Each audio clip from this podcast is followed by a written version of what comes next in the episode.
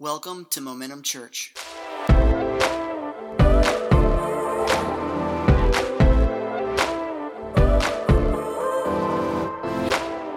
Well, this is our second week in our summer revival series. And I've told you last week, I said that there are series that I do because you need them, right? But there are series I do because I need them. Amen? And I don't know about y'all, I need a touch from the presence of the Lord. I need a stirring in my own heart. Amen?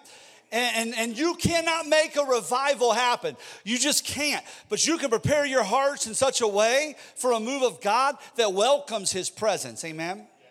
And, and, and no matter what, I mean, like, like you can't shout yourself into a revival. I'd, I'd try if I could. Come on, somebody. You know what I'm saying? But but you can get your heart in a place of repentance. You can get your heart in a place of receptivity. Amen. And I'm telling you, when a people together collectively say this is a season where we're going after God, God just is drawn to that. Amen. And that's what we're doing. Like I, told my team a few months ago, I said, I don't know what it's going to look like. We've never had a series we just called Summer Revival. But I just know that He wants to refresh His people. How many's had a year and a half that's just been kind of crazy? Mm-hmm. Tore up from the floor up, right? Messed up from the chest up. I mean, it's been a nutso kind of season, amen? But God wants to come and touch his people. And I just believe if we will declare and set some time apart for him, he will be drawn to that. and that's what we're doing. And so today is our second week in the series. But what's going to happen is this Friday night, Saturday, and Sunday, we're just consecrating the weekend. It's holy before the Lord. And I want to invite y'all to come, bring your friends, bring your family. Amen. Friday night, 7 o'clock, I'll be kicking off our, our weekend of services. And then there will not be childcare that night. I believe it's good for kids to sit under the anointing of the presence of God. Amen. And so that's going to be Friday night. Saturday night at 7 o'clock, I have Gabriel Trevino, a good, good close friend of mine. He's ministering again that night. No childcare. Have your kids in here. Amen. It's wonderful watching our little ones come before the presence of the Lord. Amen. I know you'll want to choke them. I get that. But God's going to touch them. On Sunday morning, I have a guest speaker named Ty Buckingham coming, and he'll be speaking in both services. We will have child ministry just like we were having today on Sunday morning. And then Sunday night at 6, Ty's coming back, and we'll have childcare from zero to five years old, but the older children can be in here with us. But Ty's coming back at 6, and we're just setting four services aside. God, what do you want to do in our lives? Now, with that, I believe you prepare your hearts for what God wants to do. So, last Sunday's teaching and today are preparatory type teachings, just to get our hearts in that place that we're ready to receive more from the Lord. How many want to receive more from God? Amen. Y'all kind of quiet. I said, You want to receive more from God? Amen? Yeah, okay, okay, okay.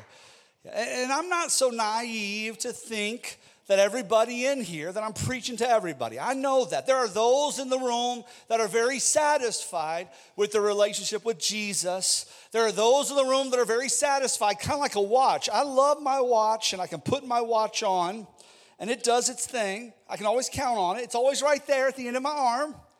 It's a nice accessory, right? Sometimes we treat Jesus like that, right? It's like, like I'm saved. I got he's right there, close to me. You know, when I'm fearful, oh, uh, he's right there, right? But I'm not talking to those people. They're just satisfied. The ones I've come in here to preach to today are the ones that are saying, God, I want to be a remnant of the faithful. I want to be a remnant of those that are hungry for the presence and move of the Holy Spirit. Am I preaching to anybody in here this morning? You know, God works that way. All throughout Scripture, you see Him drawing remnants to Himself, people within a people, a group within a group, a nation within a nation. And when those people respond and God shows up, the miraculous happens. And when those people show up, when God shows up, when those people respond and begin to walk out what God has them to walk out, God's plans, His purpose, and His power starts to manifest.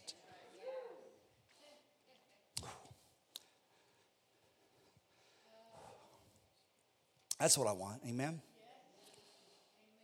And, and I'm not talking about his hand. I'm not talking about just chasing his hand. Gimme, gimme, gimme, Jesus. Gimme, gimme, gimme. No, no, no, I'm saying his face. Like I want to see, if I get his face, I find his favor. I, I just I want to see his face, amen? And I want us as a body to be there, right? To go after him. And so I thank God that there are people in this house today that you know there's something greater in the presence of the Lord for you, for your family, for your community. And you know that comes from being touched by the presence and power of the Holy Spirit. And so we're just going to lean into what God's going to do. And I told you last week, a revival, you know, it's not like I said, it's something you can make happen, but you can prepare your hearts for it. We need a renewal. We need a revival. We need, revive means to be brought back to life. Re- revive means to be restored to consciousness. I don't want to go through my days and my weeks where the Holy Spirit's the last thing on my mind, where, where His word is the last thing I seek, where my consciousness is, is so engrossed in the day to day things that I miss what God is trying to say and do. No, no, no. I want, I want my consciousness awoke Amen? To the presence and leading of the Holy Spirit. That idea of revive, it means to bring back into existence. There are things in your spiritual walk that feel like they have died, and God wants to bring them back. He wants to bring a freshness to the relationship that you have with Him. Amen?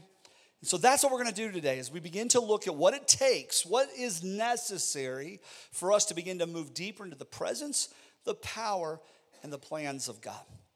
Can we pray? Father, in the name of Jesus, have your way with us today. Visit us with your Holy Spirit. Begin to do a work that draws us to your heart, God. Allow us to be those that will respond in obedience to your word. In Jesus' name, amen.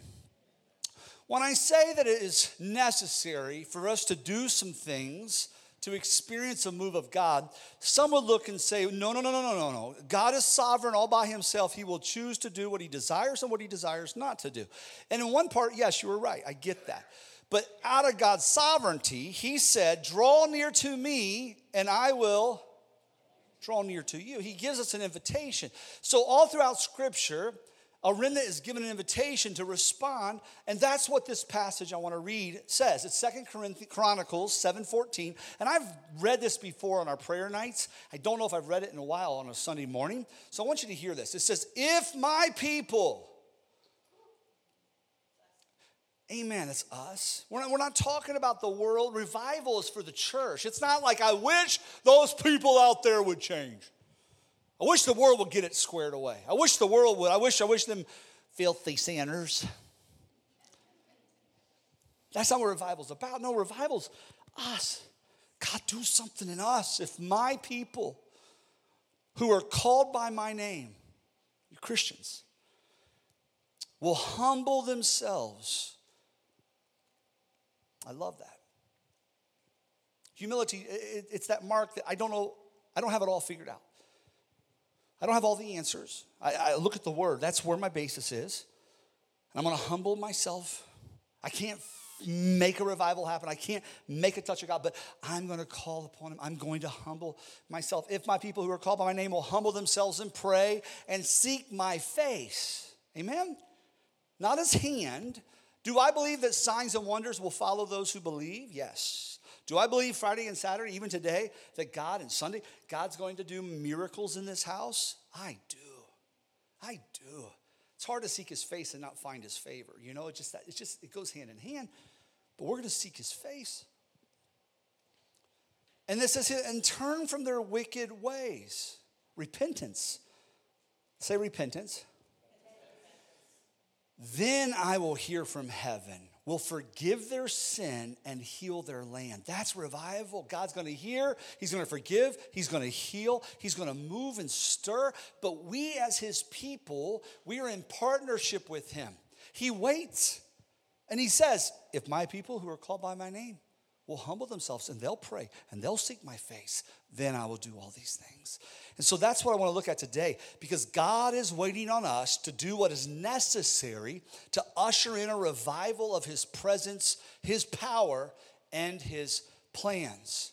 And when I say God is waiting on us, listen, listen, it's not God is waiting on your preacher to do what is necessary for His power, plans, and purpose to flow. No, no, no. It's not God is waiting on your husband, wife, Or God is waiting on your wife, husband. If you're a teenager, well, God is waiting on my parents, or whatever. If you're, if you're, God is waiting on my journey group leader. God is waiting on my ministry team leader. No, no, no. God's waiting on us.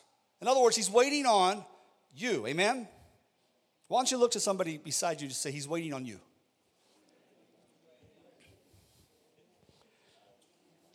Dude, that's uncomfortable, isn't it? Like, whew, it's like he's waiting on you. And then you're saying that to me, and I'm just like, I don't want that responsibility. Amen? I don't want that responsibility. I don't, I don't want to hold back a move of God because my heart's not where it needs to be. Don't say that to me, Chaz. I don't like that. Feels weird, doesn't it?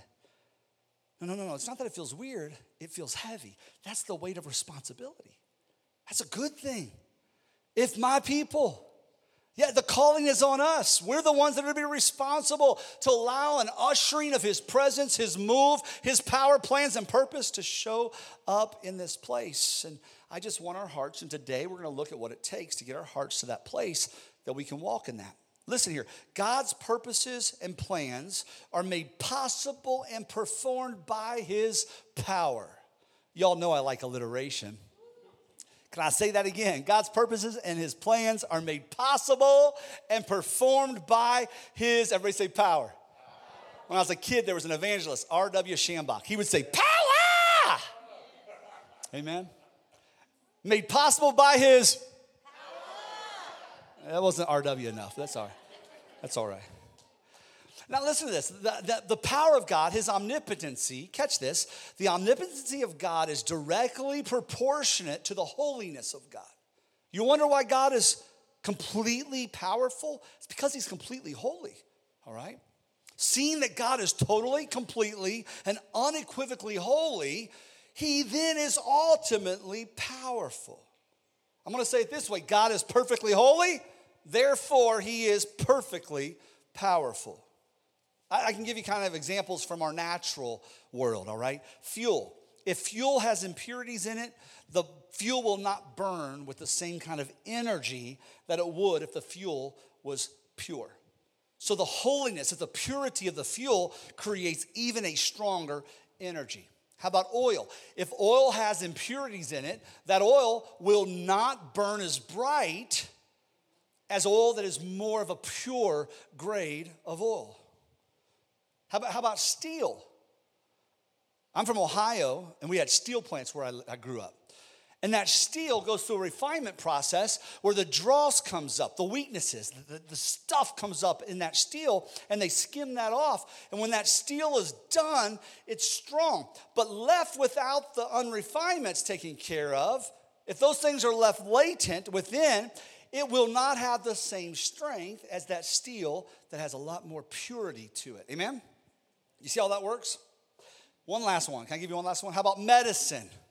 Medicine that's full of contaminant, contam- stuff that shouldn't be in there. There's words I struggle with. I didn't even realize I struggled with that one until first service. yeah. You go get your COVID vaccine. Got quiet, didn't it? But you don't, you don't want no junk. You don't want no junk in there, right? You, you want it to be as pure as possible, right? okay, we're not gonna get political. I'm just a horrible example. All right. But when your medicine doesn't have junk in it, right? If it has junk in it, it will not have the same power to heal the body as the medicine that is pure. So let me say it again God is perfectly holy, therefore, he is perfectly powerful, all right? Let me go back to my P's. God's plans and purposes are performed by his perfect power. But here's the rub. Are you ready for this? God's plans and purposes are performed by his perfect power, but they're also performed in and through his people. Yeah, that's the rub. He, he waits for those, if my people who are called by my name, will humble themselves and pray and seek my face and turn from their wicked ways. Then I will hear. Then I will forgive. Then I will pour out healing on their. He waits for his people. He doesn't have anybody else. I'm so tired of looking at sinners outside the four walls of this church and being concerned and worried about their walk, their life. Now, I'm not saying I, my, my heart's not for them. I'm just saying too many Christians are like, I can't believe them. Look how they act. Well, that's not going to bring revival.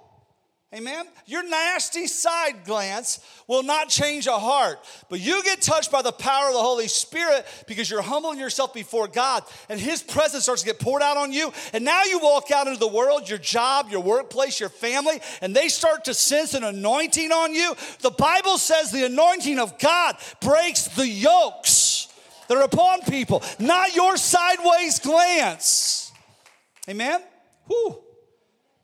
So, yes, revival is for the lost, but it's because we become so alive in the presence of God that the anointing of God on us, the glory of God on us, the favor of God on us, His purpose, power, and plans start to manifest out our lives. Amen? And the lost will see that, feel that, sense that, know that something is different. So it happens through His people, and that's a responsibility. Let me, let me show you how that responsibility looks. First Peter 1 verse 13 through 16. It says, Therefore, gird up the loins of your mind. Be sober and rest your hope fully upon the grace that is to be brought to you at the revelation of Jesus Christ. As obedient children, not conforming yourself to the former lusts, as in your ignorance, but as he who called you is holy, you also be holy in your conduct, because it is written, Be holy for I am holy. You're starting to see this invitation. God is holy. Because He's holy, He's powerful. And now He starts to speak into our life a responsibility for us to do something so that we can begin to walk in the holiness that He has. Not the holiness that we have, but the holiness that He has. And here's how it looks Therefore, gird up the loins of your mind. Now, that is a Middle Eastern picture can I give you a Western picture of what that is saying? If I was to tell you, roll up your sleeves, what would that tell you about? Like, what, what, like get your sleeves rolled up, Johnny. Roll up your sleeves. Get, I'm getting ready to work. Yeah, I'm getting ready to work. I'm getting stuff out of the way that's holding me back so I can get the job done. That's what this is saying. Therefore, gird up the loins of your mind. Get rid of the thing that is getting in the way right? I got this, this loins. They, they would wear garments and they would gird them up. And if they were going to go run, they're going to have to get those things girded up, right? It'd be horrible to come, I'm coming after you. You gotta, you gotta gird that up if you're gonna run. You've got to gird that up if you're gonna get down to business. You gotta gird that up if you're going to get to work. Amen? And here's what I love He's not saying that grace isn't enough. No, grace is awesome.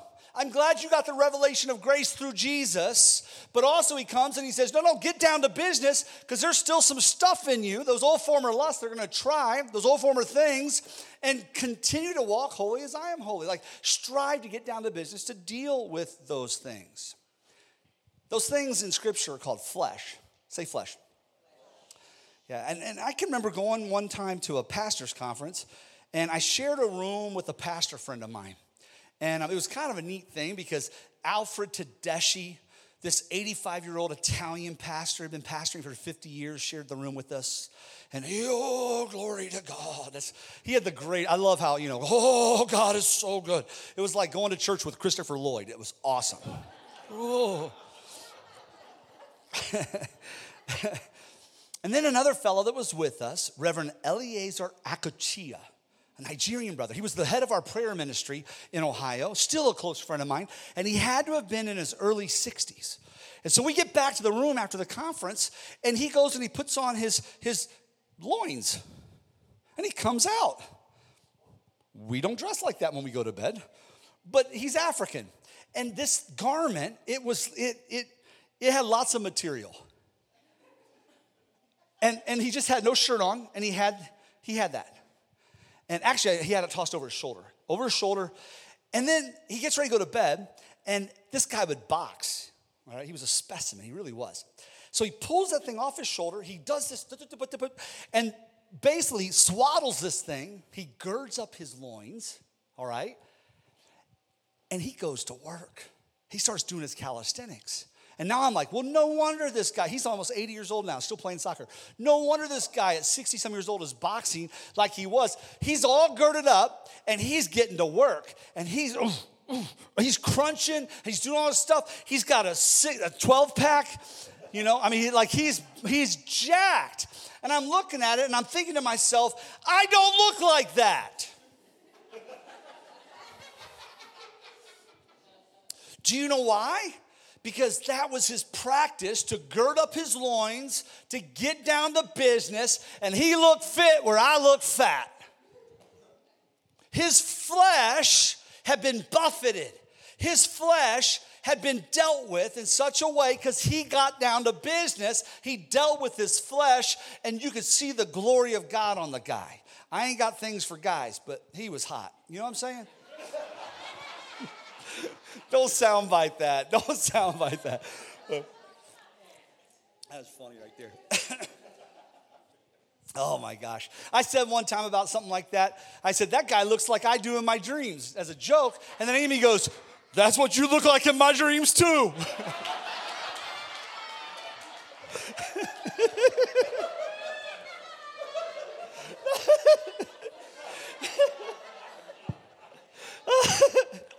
I'll never forget that.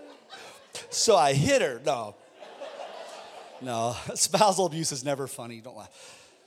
So, but that's what he dealt with his flesh. That's what it's saying here. All right? Roll up your sleeves, get rid of that which is getting in the way, and run. Go for what God has for you. In verse 16, it says that, that to be holy as he is holy. Now, listen, we are not perfectly holy. I understand that. But God calls us to be holy as he is holy. And as I begin to think about that, I thought, that just doesn't seem fair, Lord. Like, you know, even Paul that wrote scripture said, the things I want to do, I don't do. And the things I don't want to do, I do. I mean, God, you know it's a struggle for your people. Yet he still gives the challenge to be holy as I am holy. And so here's what I wrote down. Just listen to this. There is a built in expectation of dependency linked to God's command to be holy as He is holy.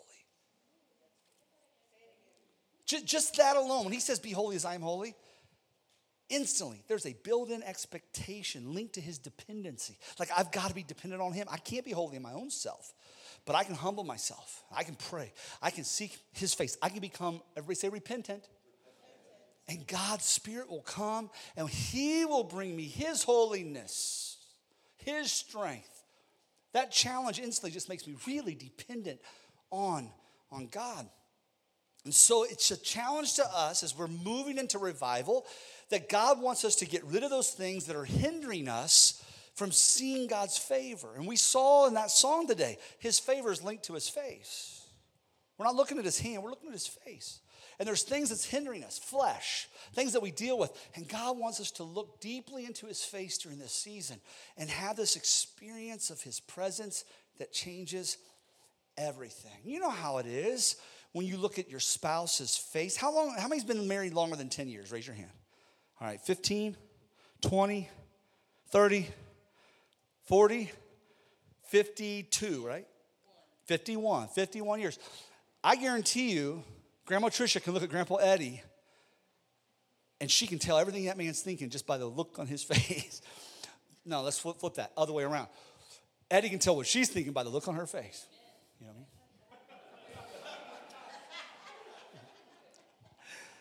I, I can look at Amy and in a moment I can see, oh, I'm in trouble.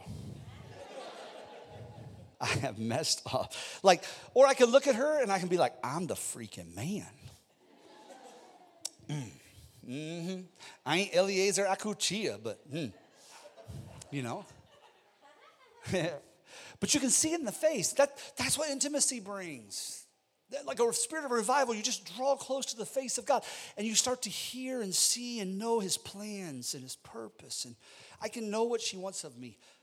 I got up on, on my day off and she's like, Oh, I can see it. She just looks so downcast. What's wrong? The dishwasher's not working again.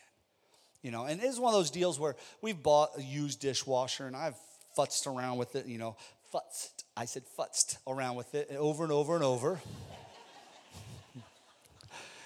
So I get up and she's frustrated with this thing again. And, um, and so I end up leaving. And when I come back, I come back with a brand new one dishwasher and a and brand new um, what do you call the, the, the thank you, the garbage disposal. Because the other one, the other one spun, it just didn't cut up anything anymore. It just kind of, it was, yeah, it just was kind of useless. And so basically, she didn't expect that, but I could see on her face. And I came home and I in, like I just installed everything really quick because that stuff installs pretty easy, you know. And and and yeah, were you happy? Yeah. And I could see that that pleasure in her face, but I could see her desire. I could see her plan, her, her wish, her want, you know. And it's just that's what relationships do, you know. Hmm. When, when we were first dating, Amy and I, and you can't really talk about revival without talking about relationship because that's what you want is an intimacy with God. And when we were first dating, you know, I picked her up, I, I dropped her off the first time. We had a school event and she needed a ride home, and I dropped her off. And I get home, I'm not home five minutes. Man, I want to see her again. I can't wait till Monday. I can't wait back till school. This is Saturday. I, I got to see her again. I'm dying to see her again. And so I get on the phone. Hey, Amy. Yeah, Ross? I'm like, yeah. What are you doing? I, I, I, you just left me at the house. I'm here at the house, you know. Can I come back? And she's like, Oh, yeah. no. So, so I run over there, and, um, and I'm not there 10 minutes, and I spill a glass of orange juice, you know, because I'm clumsy. And she thought it was cute. I'm not fit, I'm foolish, but she loves it. And, and so what ends up happening is I, um, her mom comes in about five, ten minutes later, and she's just like, okay, Ross, bye. Like that's how her mom handled. Like she just like it's time to go now. I just came over, here. but then the rest of the week I could not wait. I was dying to see her on Monday. You know, yeah, is a die to see somebody. You know, when I went to Pennsylvania to intern at this church for a year, oh my gosh, this is before cell phone stuff. We were writing notes back and forth. I'm just dying to see my girl. You know, hmm. I want to cover something with you that I think you won't forget. The more we seek God, the more we want to experience God. If, if we stop desiring to experience God, it's because we've stopped seeking Him. I, I'm, not, I'm not saying we haven't stopped seeking religion. I'm not saying we haven't stopped seeking service to Him at the church. I'm not saying that we haven't stopped seeking tithing or stopped seeking coming to church or even small group. But there's something that if we're not careful, we just lose that, that, that sense of dying to be in His presence. I just want to hear your voice, Lord. I just want your word to explode in understanding to me afresh and anew again. I, I want to see your face. And I'm okay, God, if when I see your face, I sense your pleasure. I'm really okay, God, if when I see your face, I sense your displeasure. I just, I just want to see, I just want to see your face. And I want to say something I want you to get in your mind. Ready? Like, like, like when it comes to dying, listen, only dead men see God's face. Only dead men see God's face. Now, I'll tell you this when I teach and it's extremely exegetical, that means every point, everything's coming straight from Scripture, you know, that's my normal mode. But once in a while, God will give me something that's a little bit of eisegesis. And so I'm speaking this into it. We're not going to create a doctrine on this, but I believe from both the old and the new, I can give you a principle that dead men see God in a greater way. All right, let's, let's start in the Old Testament and we'll work our way to the New. Is that okay? Exodus chapter 33. Moses said to the Lord, See, you say to me, Bring up this people, but you have not let me know whom you will send with me. Yet you've said, I know you by name, and you have also found favor in my sight. Now, therefore, if I have found favor in your sight, please show me your ways, that I may know you in order to find favor in your sight. I love that. That I may know you in order to find favor. It comes out of that relationship. He says this Consider too that this nation is your people. Verse 14. And he said, My presence will go with you and I will give you rest. And he said to him, If your presence will not go with me, do not bring us up from here. That's a great way to live. God, if you ain't going, I'm not going. Verse 16, for how shall it be known that I have found favor in your sight and your people? Is it not in your going with us so that we are distinct? I and your people from every other people on the face of the earth? Verse 17, and the Lord said to Moses, This very thing that you have spoken, I will do, for you have found favor in my sight, and I know you by name. Moses said, Please show me your glory. We sang today about the favor of God, the glory of God, the glory, the manifest presence of who He is. Show me that. Moses is just asking God, Show me your, your glory. I just lost it. In verse 19, he said, I will make all my goodness pass before you, and I will claim before you my name, the Lord, and I'll be gracious to whom I'll be gracious, and I'll show mercy on whom I'll show mercy. But he said, You cannot see my face. You catch that? You cannot see my face, for man shall not see me and live.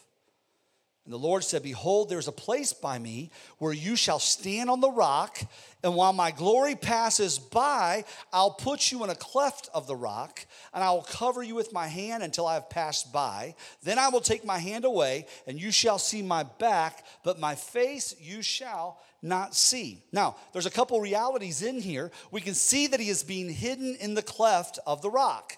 This is an Old Testament, Testament foreshadowing of Jesus. You all know the song, Rock of Ages, cleft for me, right? Like you know that song, right? That's that's that's what it's speaking here. Jesus is the rock of ages, the cleft for me. He's the one that I find myself hidden in. I can't come into a relationship apart from him. Why? Because I would die. Right? I've got to be in Jesus to be there. But this is Old Testament. And I believe that in the Old Testament, there is such a connection we have with God that in the New Testament, Jesus opens wide that heaven, opens wide that opportunity for the presence of God. Amen? But here's what we see in the Old Testament He's hiding in the rock because no man can see God and live. So here's the thing about, about Moses, because it's talking about God's mercy and God going with him.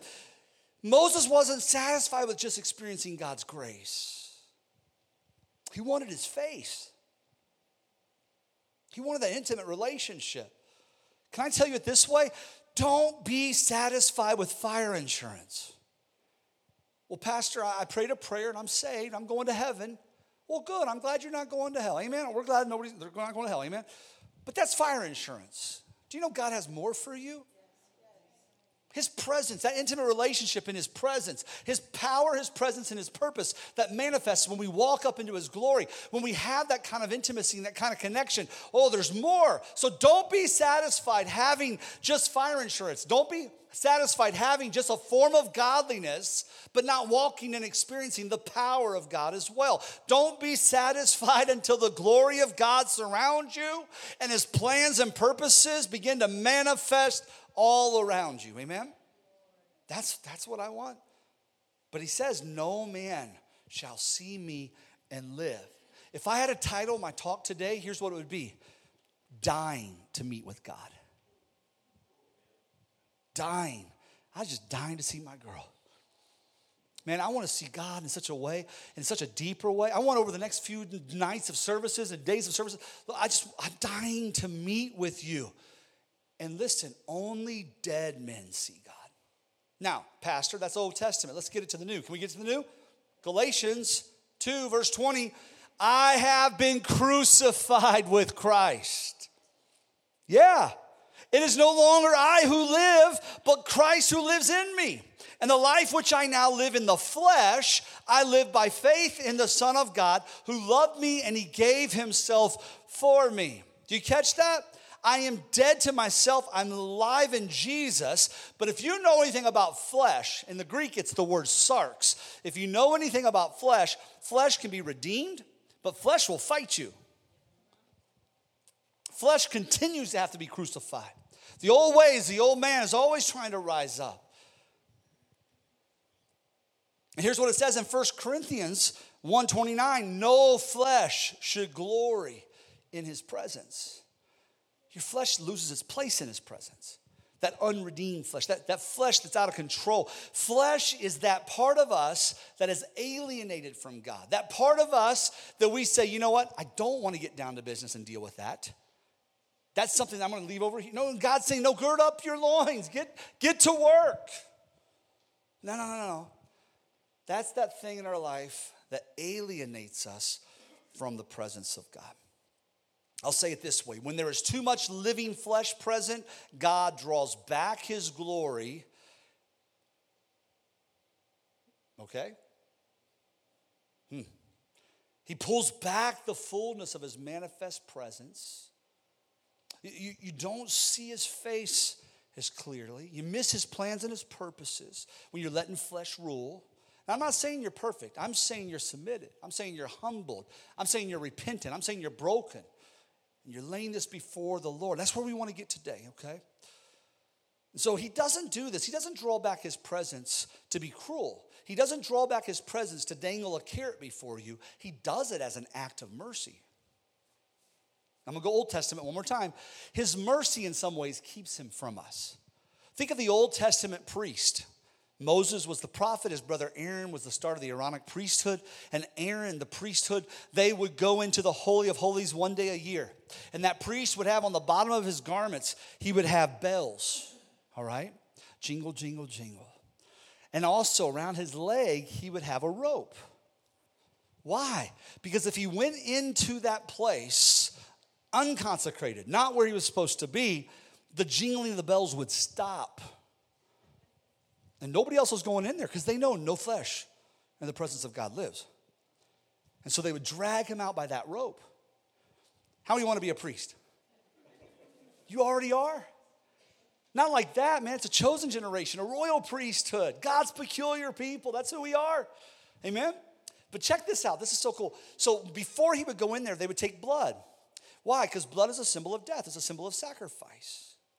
And they would take the blood. I mean, all the way back in the Old Testament, you see blood as that. They would take the blood, they'd put it on the man's ear, right ear, on his right thumb, and on his right toe. So he's got bells, he's got a rope, he's got blood on his ear. Why? So he can hear in a holy way. He's got blood on his thumb so he can do things that are right, do in a holy way. It's consecrated. Blood on his toe so he can walk in a holy way. Amen? If we look in our lives and we're realizing our hearing, our doing, and our walking isn't consecrated to the Lord, how can we expect the fullness of his presence to manifest in our lives? I'm not talking about forgiveness. I'm not talking about mercy. I'm not talking about salvation. I'm talking about the power, plans, and presence of God that comes in such an undeniable way dying people, you know? You got to die to meet with God. So if there was anything out of the priest um, outside of God's plan, if there's anything going on in him, physical death would take place. And so I just want to challenge us as we go into this revival, look into your life, look into your heart. We must become like dead men walking, crucified in Jesus. And those things, that flesh that wants to rise up and live, that we know needs consecrated, man, we call that thing dead again through repentance and through brokenness. The New Testament equivalent of death, I believe, is repentance, humility, and brokenness. It's death to self so that we can die to self and live in the things of God. How do I know that? Romans 12, 1 and 2. We're going to close with this. he says, I appeal to you, therefore, brothers, by the mercies of God, to present your bodies as living sacrifices. Do you catch that? Sacrifices die. But we get to live daily as a sacrifice to the Lord. Not saying a sacrifice that brings our salvation, but a sacrifice daily to flesh, crucified in Jesus, that is our worship. It brings worship to the Lord, which is your spiritual worship. Do not be conformed to this world, but be transformed by the renewal of your mind, that by testing you may discern what is the will of God, what is good and acceptable and perfect. And so, what I want to leave us with today, we're going to take communion. But I want you to come to communion today with a real heart of repentance. Amen? Just a real sense of repentance. And there is a difference between repentance and an apology. All right? Repentance is not the same as an apology. An apology will have you kneeling and crying at an altar. All right? Altars are places where you meet God. And that can be your house, that can be right here, that can be your bedroom, that can be your car. But re- apology alone will have you like kneeling or crying at an altar. But listen, repentance, it has you dying on the altar. Not just crying, not just, I'm sorry. No, no. there's a humility, there's a brokenness. And you, Lord, you sacrifice for me. I will be a living sacrifice as unto you. I will call those things in my life that want to live against you. I will call those things as dead, and I will repent of those things. Not just an apology. How many this week you had you apologized to God about something? I'm not saying repentance. You apologize. Yeah, I, I'll just be honest. I almost got killed out in front of the church on my motorcycle last week. I'll tell that story another day. But I really did. Almost got just, just, just, whew, scared me to death. Almost ran over by a truck, a heavy trailer, and a bulldozer. Okay, and and I, I may have said potty words. I apologized. They wouldn't have heard me, but still, I felt convicted. 15 years ago, I probably would have chased the guy down and gave him a piece of my mind, but thank God I'm, I'm being crucified in, in Christ. Amen? But, but I came up here afterwards and got my office, and, and you know how that adrenaline hits you and stuff, and you're like, whew, that was close. And then, Lord, thank you that I didn't go chase that guy down like I would have 15 years ago.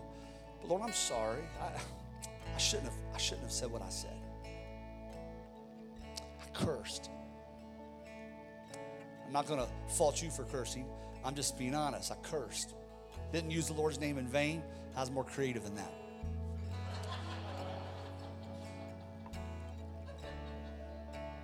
But in the moment, it felt right. About a half hour later, just that's not who I am anymore. I'm crucified in Christ. I don't want that to become second nature. I don't want it to become natural. You know what I mean? And so my apology began to turn into repentance, a brokenness, and, and an experience with the Lord that thanked Him for my life that was spared, but also, Lord, I want to I want to be more like you. Amen. And I'll just tell it to you this way: revival does not come without repentance. It just doesn't. It takes repentance. And so I'm going to have you stand to your feet. We're going to begin to worship. The key to God's power is His holiness. And the key to us seeing God's presence, power, and plans in our life, that's revival, is humility and brokenness that leads to repentance and the death of flesh. Amen? So as we go today, as we begin to worship, just begin to come this side of the room up here and grab a communion element and take it back to your seat, this side up here, and then I'll come back in a second, lead us in communion, and just prepare our hearts in repentance as we go into this weekend of revival. Amen? Let's worship. Thanks for joining us for this week's message. For more information, please check out www.momentumchurch.tv.